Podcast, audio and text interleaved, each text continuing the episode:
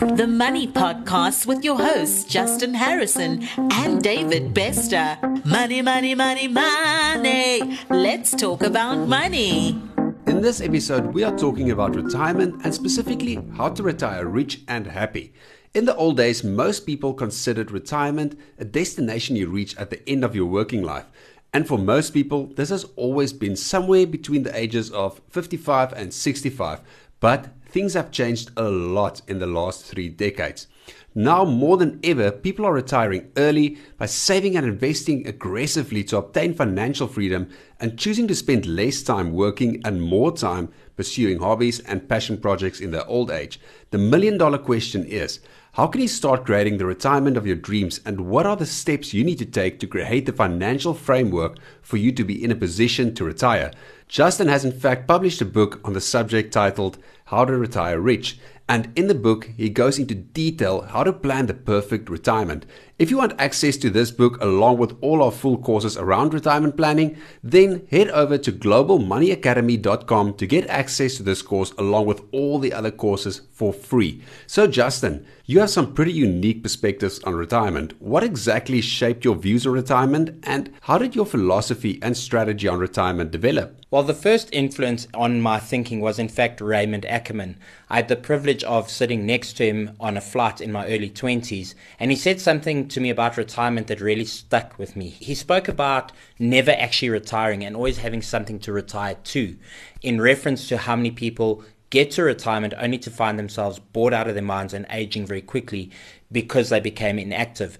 That really stood out for me. So I decided then and there that I would never truly retire, but instead that I would find a way to do something that I love every day and that I would be happy doing for the rest of my life. The second influence came when I was living in Mexico and I picked up on the parable of the Mexican fisherman and the banker, which is a lovely tale that truly illustrates how so many of us are getting retirement wrong. I'll spare you the long drawn out version, but as the story goes, an investment banker from America, impressed with a Mexican fisherman's catch for the day, asked why the fisherman didn't stay out longer and catch more fish. To which the Mexican fisherman replied, that he had enough to support his immediate needs and his family, and that he would prefer to spend the rest of the day playing with his kids, taking a siesta with his wife, and then late in the evening strolling into the village to have some wine and to play guitar with his amigos.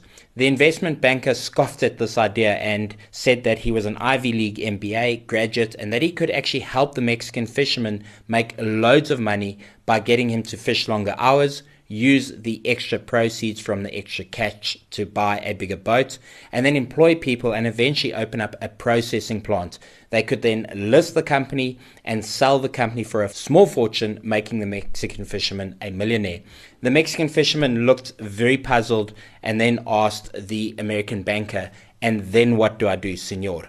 To which the investment banker replied, Then you would retire, you could move to a small coastal village where you could sleep late, fish a little, play with your kids, take a siesta with your wife, and stroll into the village in the evenings where you could sip on some wine and play guitar with your amigos. The story of the Mexican fisherman in many ways answers the question so many of us are not asking, which is what kind of lifestyle do you want to retire to? But the real question is, how does someone go about designing the perfect retirement plan? How do they figure out how much money they will need? Where should they start? I would encourage people to think deeply about how they plan to live out their retirement, to plan for and to create an exit point based on the lifestyle that they want to lead.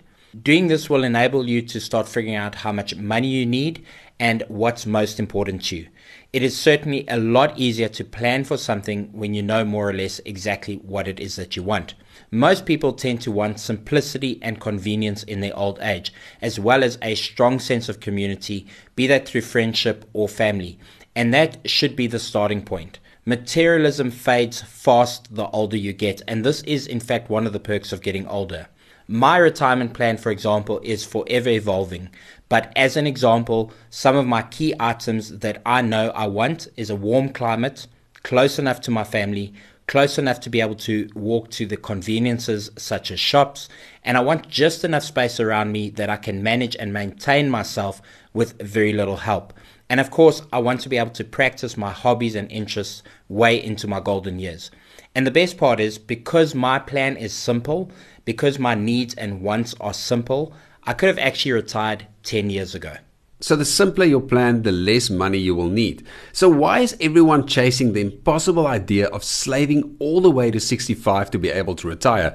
Or, in many people's cases, they are never actually able to retire. Well, firstly, there's a societal pressure around retirement. We've been conditioned to work hard for retirement versus working smart.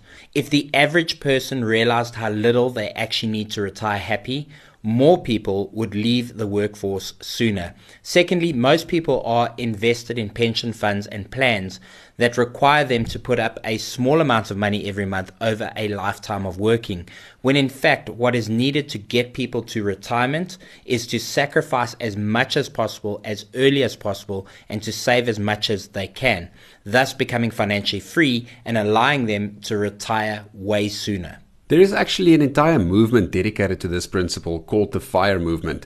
FIRE stands for Financial Independence Retire Early, and more and more people are taking to it. So, do you agree with this movement, and is there anything you would do differently? This is very much the same concept, except that I encourage people to do a retirement lifestyle audit. Know exactly how much money you need to live the life that you want to live a simple, happy life with all your basic needs taken care of. And of course, focus less on the material aspects and more on the lifestyle aspects because this will be the focal point of the last part of your life. Most people, even those with fairly aggressive retirement portfolios and plans, stumble into retirement as a sort of happy accident and then start asking themselves, what now?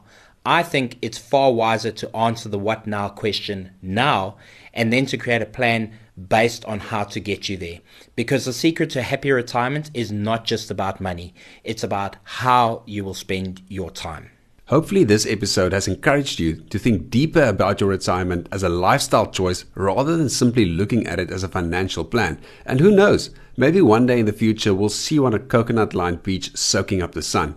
If you are interested in money, financial freedom, and being surrounded by like minded people, then check out our free courses on our website www.globalmoneyacademy.com. You can also catch us daily on our YouTube channel. Just head over to YouTube and search for Global Money Academy. You've been listening to the Money Podcast. To get access to our future episodes, please subscribe to our podcast via your podcast app and be sure to check out our YouTube channel, Global Money Academy.